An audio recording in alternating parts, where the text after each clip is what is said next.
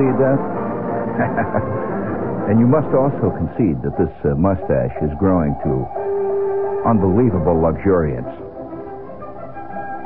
In fact, uh, I have to concede that at a very early age, I was subliminally influenced by Dr. Fu Manchu. In fact, uh, did you ever see pictures of Fu Manchu? I mean, you know, uh, when those stories were appearing, long, thin. Of course, the, the true Fu Manchu mustache consists of long, thin hairs that hang down almost to your your breastbone, you know, the long draping. But the thing about Fu Manchu that nobody talks about. Well, bring it up there, please. We'll talk about things about Fu Manchu that nobody talks about. Hi, George.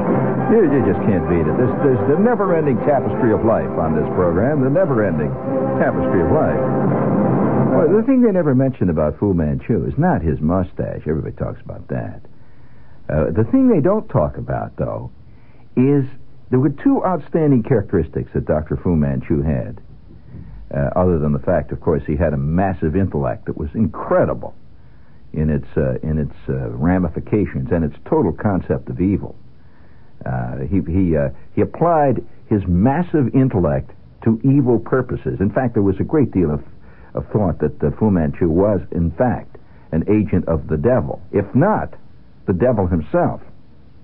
Uh, he had a great intellect, fantastic imagination. And what's more important, he applied it. Now, many of us, you know, lay around underneath the radiators of the life that we live and uh, think great thoughts, but we do nothing about it. Fu Manchu worked at it. Uh, and furthermore, he had some interesting physical characteristics. Al, did you ever read a Fu Manchu story? All right, now, I'm going to ask you a question. Uh, almost every no, no, I don't know why I have to do this, but uh, I'm, you see, the, the the thirst for human knowledge consumes me at times, and uh, while other people in my in my uh, undergraduate work uh, in the university were were hard at work studying the ironic ramifications of the novels of Jane Austen, uh, they were they were they were dealing with a with the with the uh, the uh, the essays of, of Montaigne. Uh, they were working hard on the uh, on the implied uh, uh, apocalyptic vision of Rimbaud. I personally applied myself with enormous diligence in studying the works of Sax Rohmer, who, by the way, is the creator or was the creator of Dr. Fu Manchu. I wonder how many of you knew that. And uh, incidentally, there is one very famous picture of, Sax Rohmer. Um, Sax, Sax Rohmer was an English writer, of course, but there was one famous picture of Sax Rohmer where he, on the back of one of his, his books, you know, the dust jacket photo, where he was dressed in the garbs of Dr. Fu Manchu, and he had a long ivory cigarette holder. He looked effete. He looked uh, uh, evil and uh, it was kind of a strange picture. You know, it looked like a, a curious picture. It had a long robe with the high collar, mandarin collar, and all. But uh, the thing that was important to remember about Dr. Fu Manchu, he had he had curious physical attributes. Among them, uh, he had the eyes. What, what, what, were, what were important about his eyes? No, no, no, piercing. Why, half the cab drivers I know got piercing eyes. he did not. Have, he had piercing eyes, of course, but his eyes had a particularly fascinating, uh, almost, almost. Well, it, it was it was an inhuman quality. What was it? Well, I'll tell you what it was. I mean, again, I'm faced with lesser intellects.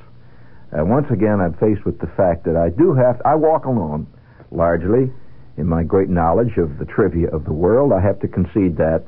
But uh, this was not necessarily trivial, you see. It was an important characteristic of Dr. Manchu, and in fact, was often used to uh, augment the ideas that C. Nayland Smith had that Dr. Fu Manchu was not human at all.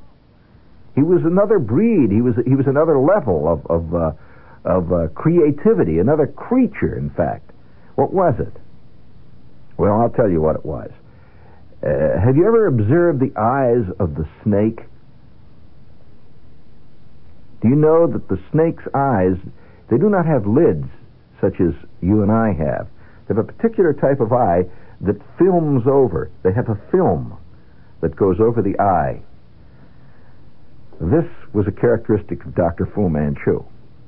And the pupil of the eye, instead of being round as the pupil of your eye is, he had thin vertical slits, much as the sort of eye one sees in the reptilian body.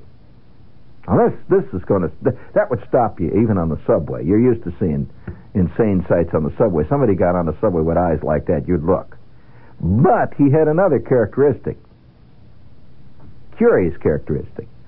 His skin was was was not the type of skin that you and I have, you know, ordinary skin. His skin appeared to be aged parchment. It uh, it appeared it, it, he seemed totally ageless. In fact, uh, uh, there was one passage where where C. Nayland Smith, observing Fu Manchu under a brilliant white light, which he often affected in his inner chambers, said, "My God, the man appears to be thousands of years old, yet he appears to be ageless." Well, this uh, this is an also an interesting characteristic. And one other thing, he had he had enormously long, curling fingernails, which of course were the mark of the of the Mandarin uh, caste from which he came, uh, meaning that long fingernails meant that he had never indulged in physical labor. At no point uh, do his hands touch such things as as uh, tools.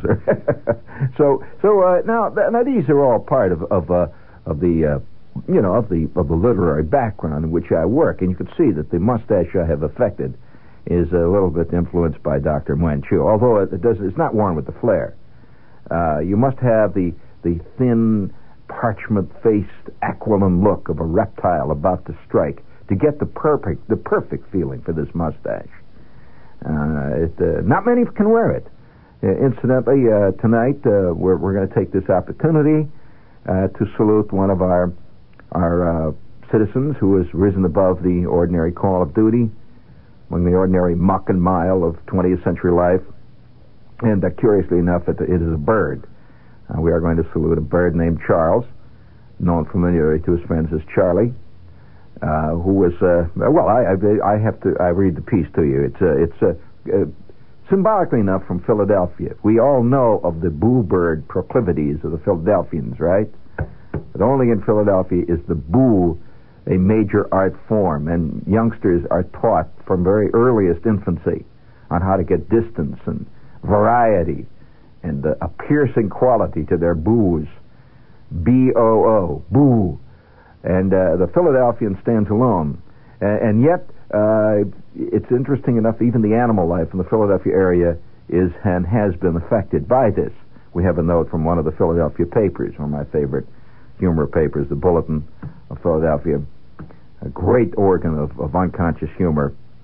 And it says police in the middle Middletown Township, Bucks County, which is just outside of Philadelphia, if you know the area there yesterday morning received a report that a large talking blackbird was terrorizing children on their way to school in Levittown. Well, it's not easy to terrorize a child on his way to school out of Levittown. Uh, this is a, a, community conceived in the in the spirit of pure Kafka from the start. But uh, nevertheless, you notice Shepherd's waspish wit tonight does not stop. Uh, who's Kafka? Well, that'll be your homework for tonight. Uh, nevertheless, uh, sounds like he plays for the Detroit Lions, doesn't it? But uh, you know, uh, but a linebacker perhaps.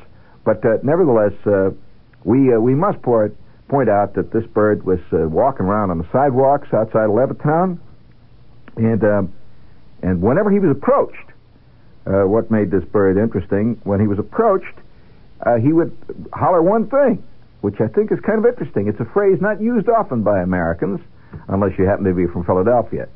When approached, he would say the following Ah! Bug off! I repeat, for those of you who didn't quite get that, not uh, uh, capable of understanding how birds talk, he would, ah, ah! They would approach him, and then he would say clearly in a distinct voice, Watch, Al, we're ready to go here. Ah! Bug off! Bug off!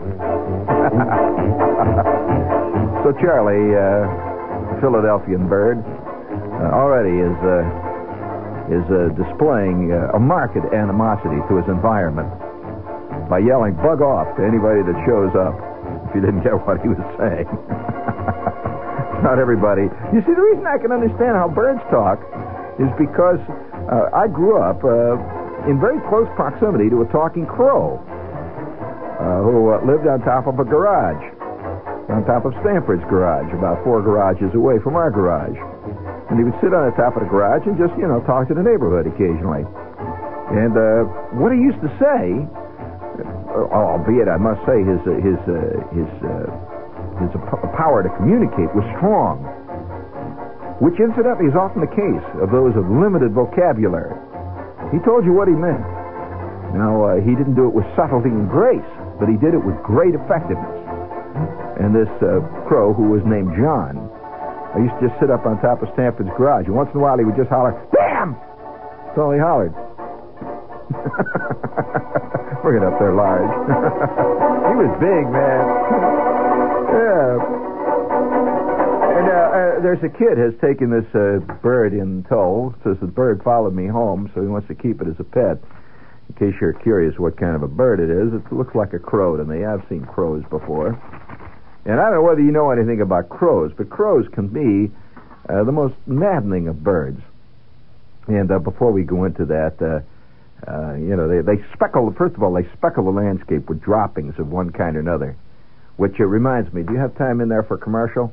Good. Hit the button, please, Al. It's a misty night.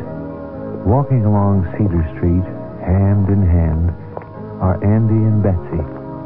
Know what Andy's doing besides being nervous about how he can kiss Betsy goodnight? He's sneaking a lifesaver. And not even Betsy will know he snuck it until he kisses her. Mm. Wow. Lemon, got another lifesaver? Girls are why boys should always carry plenty of lifesavers. Lifesaver,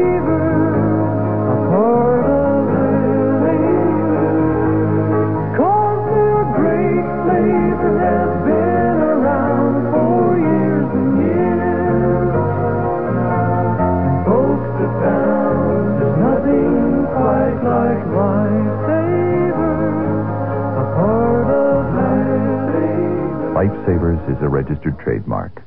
Yes, indeed. Let's see. We have with us uh, the House of Chan. And uh, for those of you out there who are scouting around looking for a good Chinese, and you know, I have to agree with uh, Barry about something he said the other night, Farber. Yeah, he he he said that uh, he's never seen a Chinese restaurant that he didn't like. Well, there is some truth to that. I mean, if you like Chinese food, you know, this has got a certain characteristic. I I can't go that far. I have been in a couple of Chinese restaurants that were not as good as other Chinese restaurants. But let's put it this way bad Chinese restaurants are quite often better than mediocre restaurants of various other nationalities. Do you buy that? Uh, okay. But if you're looking for a good Chinese restaurant, really a, a rec- recognizably good one, I would suggest uh, down at what when I say recognizably, this one's been in business for 35 years, and incidentally, in one of the toughest areas of New York as far as uh, uh, cuisine is concerned. In other words, there's a lot of competition where they are, and uh, a lot of people can choose and pick in that area. It's 52nd Street and 7th Avenue. That's in the middle of everything. And these guys have been big for 35 years. It's fine Chinese food, have an excellent bar, and uh, one one very important thing about it. Many times you go to a an Oriental restaurant, and you're liable to wait a long time for your food. Uh, this has happened to me, but they have a special thing there. If you come in, you tell them you got to make a show. You know, you're going to, uh, you know, the uh, premiere of a new porny or something like that. You you have to get there fast. You don't want to miss anything. So uh, you just tell them you got to make a show, and uh, and they'll they'll whip the stuff on you in in quick order. This is the House of Chan, 52nd Street and 7th Avenues. Okay. You know, uh, uh, speaking of, uh, yeah, this is WOR New York. And by the way, WOR is an old Chinese word, in case you're interested. You know, War Main, you you know about this. You know what it means, don't you? You know what it means? in Chinese? means soft and gooey, which kind of adequately, uh, you know, it's uh, soft and gooey. Yeah, war mein means soft noodles. Main meaning noodles. War mein meaning soft and gooey noodles. I mean, you know, it's just a coincidence. I didn't. Uh, uh, could have meant mean, rotten noodles, but it doesn't. It means soft and gooey noodles. but uh, nevertheless, uh, I, I would like to uh, point out, though, that this dog, uh, you know, this this dog that uh, that uh, brought this little note here. We have a dog that makes occasional deliveries on the twentieth floor. That carries the stuff in his mouth, and uh, brought this stuff up here. Made a rotten remark about the bird Charlie and left. Which uh, you know, there's a lot of intramural strife these days. You notice that every group is trying to hang on to its own, and uh, more than that, they won't give up it's uh, in the identity for the identity of the common good, right? You've noticed this. Well, this is true of, uh, of almost everybody. It's one way or another. And I and I this clipping on the bulletin, you know, it comes out. I'm looking at this thing about the bird see, and I often find that that, that when my spies send me clippings, the stuff that they think is great is really the secondary stuff. On the backside of the clipping is often the best stuff, which uh, you know they'll exit out like, "Don't look at this." And I turned, well, here's here's what was X'd out. It, uh, I don't know whether you follow Andy Capp or not much. Do you? Well, uh, Andy Capp, uh, Andy Capp often touches upon the human condition, which is certainly nothing that uh, that Snoopy does. Snoopy touches on something else, but certainly ain't the human condition, and certainly not the condition of beagles either. But uh, nevertheless, uh, Andy Capp does deal with the human condition and, and in ways you, you rarely see dealt with in comic strips. For example, in comic strips, uh, generally when people have arguments, they're very, they're very, uh, you know, the Blondie type thing. There, there's nothing but funniness involved. It's never bitterness, right? There's uh, never bitterness enters into comic strips. But Andy Capp, now here for here's a typical strip. It shows his wife. Well, what's his wife's name? I'll give you a trivia question. What's his Andy's wife's name? Well, see there again, I'm faced with the, the blank wall of ignorance. Uh, for those of you who are lesser literate than I am, I will have to say it is Flo. His wife's name is Flo. What's the name of her girlfriend? You don't know that either. All right. Uh, you do know Andy's name is Andy. You, that's penetrated your skull, right? But uh, do you know what his name is a play on? It's his name is Andy Capp. What is that a play on? You don't see the meaning of that. Well, of course, you realize he's a horse player, and he's also Cockney. So when you'd say if you were a Cockney, how would you say the word handicap? You'd say Andy. You'd say Andy Cap, right? Well, all right. His name is thus Andy Cap. So or or Andy Cap, if you prefer it that way. Sam, you're getting a little literate here about the comic strips, but uh, uh, let's say even more than that, I'm getting a little uh, a little discursive on the subject of comic strips. But uh, nevertheless, Andy Capp does occasionally touch on the human condition, particularly the relationship of man and woman, which, uh, as we all know, is a highly complex uh, interpersonal relationship. By the way, I heard a fantastic thing the other day. I'm walking along on Greenwich Avenue, say, down the village, and you hear these you hear these lines just come winging out at you. that uh, that could that could come right out of a uh, out of a Jules Feiffer cartoon, one of the better cartoons by Feiffer. And here's this chick walking ahead of me. See, she's she's got granny glasses, the whole bit. You know, the long uh, the long fur coat and the whole bit. You know, with the 17 inch uh, soles on her shoes and all. She's hobbling along on these shoes, and uh, she's talking to uh, this male she was with, who was about six feet seven, weighed about 82 pounds had a long white coat with white fur on the bottom, you know, beads hanging down, great mop of hair, you know, the whole bit, granny glasses and all. And she said the following. She said, You know what you're going to have to do? And he didn't answer. He continued to plod along, looking glum. She said, You're going to have to expand the creative aspect of your interpersonal relationships. Well, that's pure Feiffer. Uh, expand the creative aspect of your interpersonal relationships. Now that's pure new school, uh, right, right down the line. which is to say, it doesn't have much to do with reality, but it makes great conversation. It makes fantastic uh, uh, captions for cartoons. And here she just said it, you know, right in front of uh, right in front of the 8th Street bookstore, symbolically, and she just laid it out there, saying, and I figured, you know, it was some kind of a, you know, I figured it was some kind of a, a an improv uh, acting group out working out on the sidewalk, you know, get a little uh, work in among the people. But no, no, he looked at her, you know, with this this this look of uh, of uh, you know, sad look of a beagle who has just been turned off the Alpo, and uh, you know, he was cut to the quick. And he said to her the following He says, What do you mean? My relationships are very creative. And they walked along for another two or three yards, and I'm listening, you know, that she's saying nothing, he's saying nothing. And finally she says, Well, if you call your interpersonal relationships creative, I certainly would like to know what Sally's are.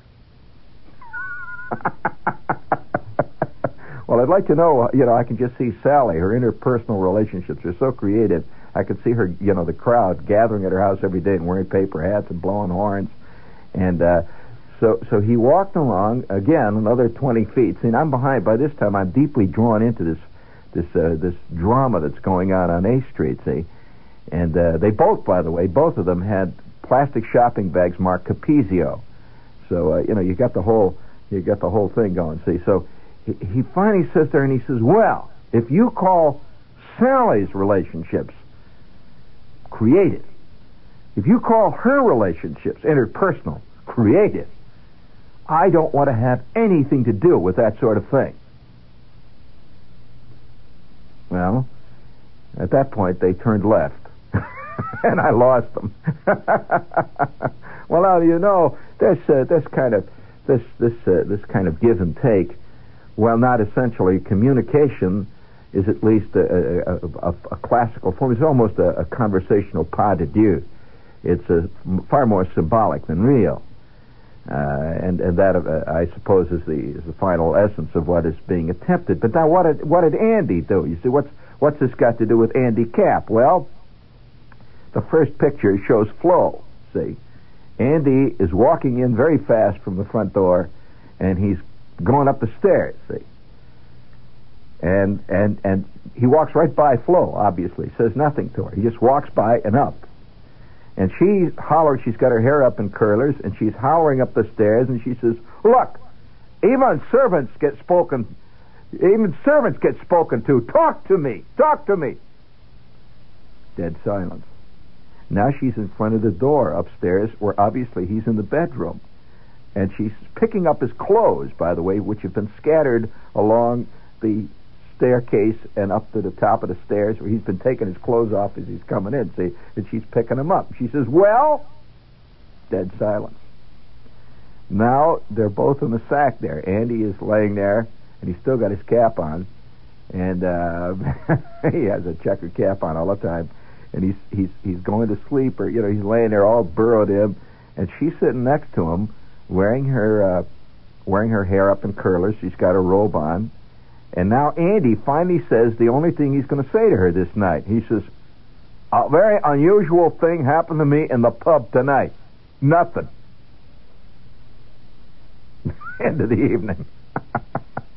and she's looking bugged. Well, now you see, this is a condition which is quite common among the lesser creative aspects of the interpersonal relationships, particularly between the two sexes of the species. We, of course, are excluding other sexes, which will be taken up later on in our discussion. However, uh, the the fact that, that silence often settles down a complete uh, a complete wall of of uh, impenetrable silence and blankness settles down between two human beings at a certain point in their relationship. Do you agree with this, Al? occasionally broken by uh, outbursts of, of uh, oratorical gunfire, but uh, you know when one will try a probing action and then get blasted and shot down and retreat again to silence. But I had an experience one time. You know, it, you learn about these things gradually in life. You know, you don't learn these things in in in sociology classes. Believe me. Uh, in fact, you don't learn damn much in sociology class except a lot of great terms. Uh, you, yeah, you, lot you learn a lot of great conversational gambits.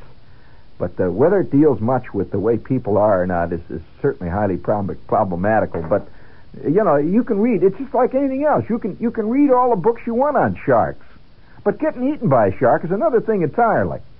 a very, very different thing. I, I, uh, and yet a lot of people's lives are, are all this way. They're all vicarious. You know, they, they, they could tell you all about Indians. They've never seen one. Uh, they, they, uh, yeah, they know all about, they know all about sharks. They've never seen one of those either. Uh, they can tell you all about storms at sea because they've read everything in Conrad, you know, and, and they've read everything uh, that's ever been written by Melville on the subject. But uh, it's just n- nothing to do with the reality. The reality is another ball game entirely. So you learn these things only by being there, ultimately. And then after that point, you don't say much.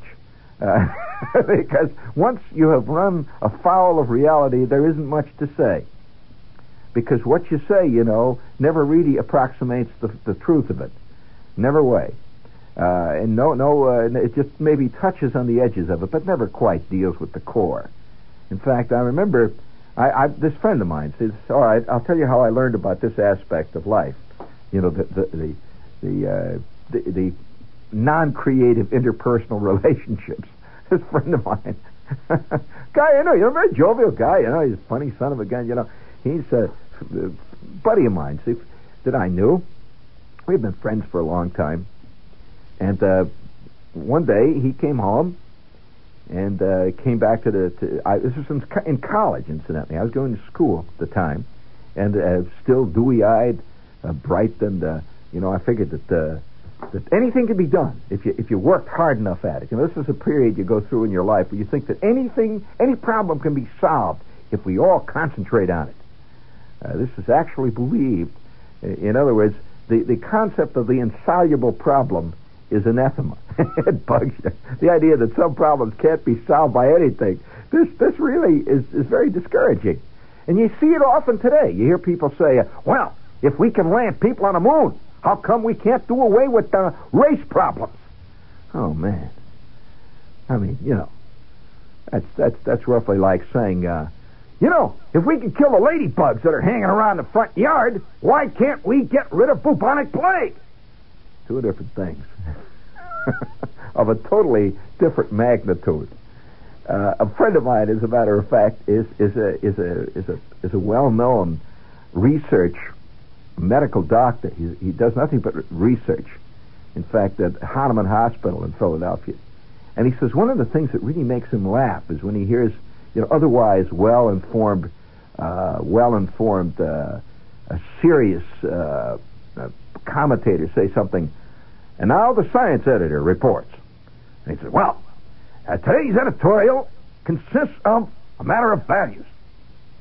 This corner can see no reason why a nation with the fantastic economic and scientific capabilities as these United States, which has been unable to land a man on the moon, is unable to solve the problem of the simple cold. It is a matter of priority. And that's tonight's editorial. Good night. Well, my friend says the simple cold is probably one of the most complex diseases known to man. Did you know that, Al? The cold, solving, putting a guy on the moon is like uh, is like uh, building a triangle with children's blocks. You know, one on top of the other, compared uh, to let us say, uh, uh, let us say, uh, mastering quantum mechanics by a chimpanzee. He says the common cold is probably one of the most enigmatic of man's afflictions. Well, but that's, you know, ignorance will always lead you to believe things are that simple.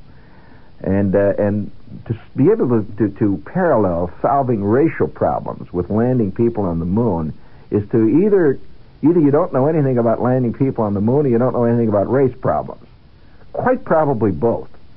Uh, so so you know you, you, you're you're faced with this kind of uh, insanity all the time. Otherwise, serious people will appear on the and they always get an applause. This is always going to get you applause. You appear on the Dick Cavett show, see, and uh, Cavett says, uh, And uh, what other uh, what other uh, great profound ideas do you have, Jane? At which point, uh, whoever is being spoken to will say, "Well, uh, to show you how insane the values of modern men are, we can put people on the moon." But at no point have, been, have we been able to solve uh, the comparatively simple problem of poverty. Then, of course, there's a great roar of applause. Because to the average dildock, this is a, this is obviously a, uh, a, uh, you see, one can be solved by the application of money. In other words, uh, to, to carry it a little further, one problem is soluble by money. In other words, you can, if you spend enough money, you can solve the problem of putting a guy on Mars because it primarily takes technological research, technological research, and technological hardware to put a guy on Mars. But no matter how much money you spend, the problems that are very subtle problems of the human mind are insoluble to the pro- to money can't do it. Uh, in other words, you could sell you, you could spend twelve billion dollars tomorrow to make people believe in the Ten Commandments would that make them believe in it? No way. Uh, and so the idea being that if, you, that, that, that if you can spend money in one aspect of life and solve the problem, why can't you spend money? They'll say, take that money away that we're spending on uh, sending people to the moon and apply it to the problems of race relationships. And, uh, oh, you know, I mean, that's, uh, uh, and I'm not against putting money in the race problem. I'm just saying that don't, don't think for a minute that's going to solve it. No way. It has something else to do. Uh, there's, a, there's a thing of the human spirit. But be that as it may, uh, I, I, I, you, you learn these things very gradually. So this friend of mine comes home, see, one day from from a weekend. He's gone, and uh, he says, uh, "You know, you know what happened to me?" And we're both working at this radio station at night. It was a TV radio combined operation. See, we would run back and forth. I'm doing TV for a while. He's doing radio back, and you know that kind of deal in the booth and all. So, uh, oh, they're both going to school, and he comes back on a Monday after this uh, after this weekend, see, and uh, he's look he looks kind of kind of uh, like he's got a great uh, truth to impart. Finally, I said, "What's eating you, George?" What, you know, he said, "Well, I might as well tell you." I said, "What, George?" He said, "Well, you know what I did this weekend?" Well, you know that's a rhetorical question. So I, I, I often uh, irritate people by taking a rhetorical question literally. I says, uh, yeah, well, let me think, let me guess. Uh, you uh, took a walk to Euclid, Ohio, and stopped at Howard Johnson on the way, uh, the one out there on Route 12, right? He says, nope. Guess again. I said, oh, I know what you did. Uh, you went down to, uh, what's his name, uh, uh, Dan Prufrock, and you helped him grind the valves on a Chevy, right? He said, nope, wrong. I said, well, what the hell did you do? I hate people who do this, you know. I said, what did you do? Either going to tell me or not, you know? He said, all right, I'll tell you. I got married. Oh, what a bomb. I said, you got what? He says, you got married. He said, oh, yeah, I got married. It's all set. I said, who the hell did you marry? Eh, girl I knew. I said, I know that. Come come on, you know. Well, girl I've known, you know, I knew this girl for a while, and, and uh, we've been kind of talking about. It. I never mentioned anything about it because it never got serious, you know. But uh, last couple of weeks we've been talking about it. So what the hell? Figured, uh, what can you lose? You got married. One of the great, one of the great philosophical errors of mankind. What can I lose? How many times have you heard this said? What can I lose? You can lose the world. you can lose everything. But anyway, he says, what, what, what can I lose? And so me and Peggy got married. I said, you married Peggy? He says, yep. I had met this Peggy a couple of times. I kind of liked her. It's all right. And so I said, gee, that's great, George. Yeah, yep, yep. We're married now. So a couple of weeks go by, and uh, George uh, keeps coming in, and uh, he looks normal, you know, looks fine. We go out to, to have our blimpie sandwich uh, after work all the time, and nothing nothing's changed. And so about a month and a half go by, and one day George says the following to me. He says, "Hey, Shemp," he said, uh, "How'd you like to come over to the house for dinner?" Well, now this, uh, you know, is a pure married remark. Uh, a guy that is not married doesn't say that, right, Al? and so he says, "How would you like to come over to the house for dinner?" And I said, "Well, Gee, sure, uh, George, you know, uh, yeah. Because it's a kind of strange situation. You know, I couldn't quite relate to the idea that George is now married. And uh, he's been married now about two months, roughly. So I said, well, sure, fine, George, I'd like to. He said, well, yeah, you know, uh, Peggy and I got the new apartment, and uh, it's out there on uh, Vine Street, and uh, we'd like to have you up. Uh, how about uh, this, this this Sunday, huh? So I said, sure, I'm only working till noon Sunday, so uh, I'll be down. How about uh, what time does uh, she want to have dinner? So he says, oh, make it uh, 1.30, 2 o'clock. You know, after work, you get off work, come on up, we'll have dinner. We'll have lunch, you know, dinner, and we'll sit around and and, uh, you know. So I said, okay, George.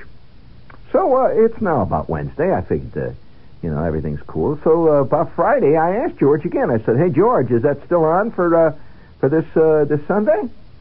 Oh yeah, yeah, yeah, yeah. Come on out. Uh, we're, we're going to have dinner, yeah. So I get, you know, innocently, I get uh, get uh, kind of dressed up for Sunday. You know, I figured I'm going to George and Peggy's house, and and uh, they got this new apartment, and and so uh, I take my old car out. My I had this old Ford that I was driving around at the time, and and uh, I I I took the uh, vacuum cleaner and sweeped it out and jazz like that. And so I drove up Vine Street. I got off work. You know, it's a nice sunny day, beautiful day. The sun is shining, and it's a it's a you know crisp, beautiful uh, uh, winter, uh, be- beautiful day. A little snow on the trees, and so we drive up I drive up Vine Street, and here's here's the the building which I had been driving past like a hundred years, uh, driving down Vine Street. But now it's an official building. See, this is where George and Peggy live, and and it's an apartment house. It's got about you know thirty or forty apartments, one of these brick apartments. So I walk into the door there, and there on the bell there is their name, Mister and Mrs. See, and very official. They you know so so I ring the I hit the button, uh, you know, and I stand around and wait, and finally after a long pause uh, the door goes, eh, and it stops. Well, I didn't get to it quick enough. You know, how many times does this happen? You know, you grab it. So I ring the buzzer again. See, I go, ah, and then it goes, ah, and I grab it real fast and I swing it open, and so I go up. It was one of these apartment houses when the minute you open the door, down in the bottom, when you walk into the, the first place, you know, it's got these uh, sort of dark red bricks, like tile floor, and it's kind of dark. You know, certain apartments are dark. Uh, with dark wood and stuff, and it's got a little narrow staircase going up, and I can smell like twenty thousand meals being cooked. Uh, you know, just that that rich humus smell. You know, like a like some kind of a, a gustatorial compost heap. Uh, yeah, well, you know what I mean. Old cabbage and the new hamburger and all that stuff. So, so I walk into this place and and he, they were up on the fourth floor and they had this little tiny elevator. So I pressed the elevator and I can hear chains clanking, kong, kong, bong, ging, bong, it's coming down. Well, now, I might point out something that uh, should be pointed out. That prior to this, George, uh, George uh, was one of my uh, very close friend, but George was like the epitome of the swinging bachelor. George had this basement apartment, a pad, really, which he had hacked out of the basement of some house, just an old Victorian house. He rented the basement, and he had all kinds of posters and jazz, and uh, you know the whole bit. You know, he had the wine bottles uh, half filled with wine all over the place, and the record. Uh, his record player was scattered all over the floor in components, you know, hooked together with wires, and at the records under the daybed, and he had a big bearskin rug which he slept under. You know that. Uh, you know the whole bit. See, well, this is a very different scene and uh, I can hear kids crying off at a distance someplace. And and so I get into the elevator. The elevator stops, and it's the door creaks open, and I get into it. And I it was one of these kinds with the with the with the door, you know, you have to pull back like a folding door, and I slam it, and it clanks and it creaks upward. And I look down on the floor, and there's a you know, just a kind of a, a couple of cigarette butts on the floor. And I say, so we're creeping up this this this elevator, just clanking up to the fourth floor. I finally get to the fourth floor, and I creak the door open, and I push the thing out, and I go out into the hallway. Well, now, it was one of these apartments that has a narrow, that, that is the apartment house, one of these narrow, like a, like a narrow passageway, really, a, a old brick apartment, and, and there were like 30 doors, all gray steel, you know, one after the other, with little tiny faded gold numbers written on the side. 4G, 4D, 4A. And uh, So I walk along, and they he was living in 4E, so I go down to 4E, see, and I I uh, press the button. There's a little little uh, pearl type button on there, and I press it, and I can hear off in the distance this very nasty doorbell. It goes, "Ugh," you know, it just sort of, "Ugh," and it would stick. "Ugh." Well, I hear a little mumbling in there, and a little kind of a kind of a rustling sound. Finally, the door opens, and there's George. I said, "Hi, George, I'm here." and he said, "Yeah, come on in, come on in." So I walk in, and it's it's a totally different kind of a scene than George had been living in. I might point out right for starters. To begin with, there were a lot of doilies around. Now, uh, uh, some people have a taste for doilies, others don't. Now, I'm personally neutral on doilies. Uh, I I, uh, I I tend to be anti-doily, and I don't like to have my biases show like this, but I tend to be anti-doily, but I fight it. Uh, I try to suppress my natural anti-doily tendencies. There are other people who are just actively anti-doily. My kid brother, for example, he hates doilies so much that, that he'll go into a place and he'll pull the doilies right off the chairs. he just pulls them off and sticks them down underneath the cushion and sit there. He doesn't like to have a doily behind him. And I said to him one time, I said, Randy, how come you don't like doilies so much? You know, I could take them or leave them alone. He says, well, I always feel like there's a spider web behind my head, and there's a spider in the middle of it. You know, well, that's another kind of paranoia. So I, I walk into the house there, and it's very neat. The house is very neat. It's got, it's a furnished apartment, overstuffed furniture, big fat overstuffed, and uh, you could yeah, uh, hot. It was very warm in this apartment, which incidentally was a very different different thing from George's apartment. That's why he needed a bearskin rug to sleep in. George's apartment was always, winter and summer, roughly uh, three degrees above freezing. it was always cold, and he lived that way. So I sit down after talking to George a little bit. He talked like just any other time. He's normal, you know. And uh, he sits sits down at the table. He says, "Well, we're how about having dinner? You ought, you ought to be hungry. You've been working. Did you have breakfast this morning?" I said, "No, I saved. You know, I didn't want to eat, so I'll, you know, I figured I'd uh, really lay it in here." So he said, "Well, come on, sit down." And I hear a little banging around out in the kitchen, and out comes this Peggy. She's got her hair up in blue barrels and uh, she's wearing this uh, bathrobe. She says nothing. She puts down a meatloaf in front of us or something. George says, "Well, let's dig in." Which point Peggy comes in and sits down and starts to read the paper. George and I eat. Peggy says nothing. George says nothing to Peggy. This went on for about an hour. I ate the meatloaf and the mashed potatoes. And, uh, had a little uh, after dinner brandy. George says he always lived high finally I had to say it. See, Peggy gets up and walks out of the room. I says, hey, George, is something wrong? He says, no, no. I said, you and Peggy haven't said anything to each other for like an hour and a half. Oh, so we, we never talk. We talked, we, we, we, we, we haven't talked since about, uh, oh, about two weeks ago. We just don't talk anymore. I said, don't talk anymore? He said, no. Just don't talk. I got nothing to say to her. She comes back into the room. I said, that was good meatloaf, Peggy. Yes, thank you very much. Very pleasant.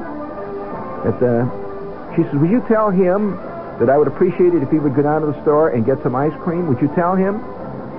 I turned to George. I says, uh, George, uh, Peggy would like you to get some ice cream. He said, would you tell her that, okay, I'll go down. Does she want chocolate? Ask her that. They just never spoke. They never spoke again, as far as I know which could be a perfect way to solve the problem, you know. Uh, this is WOR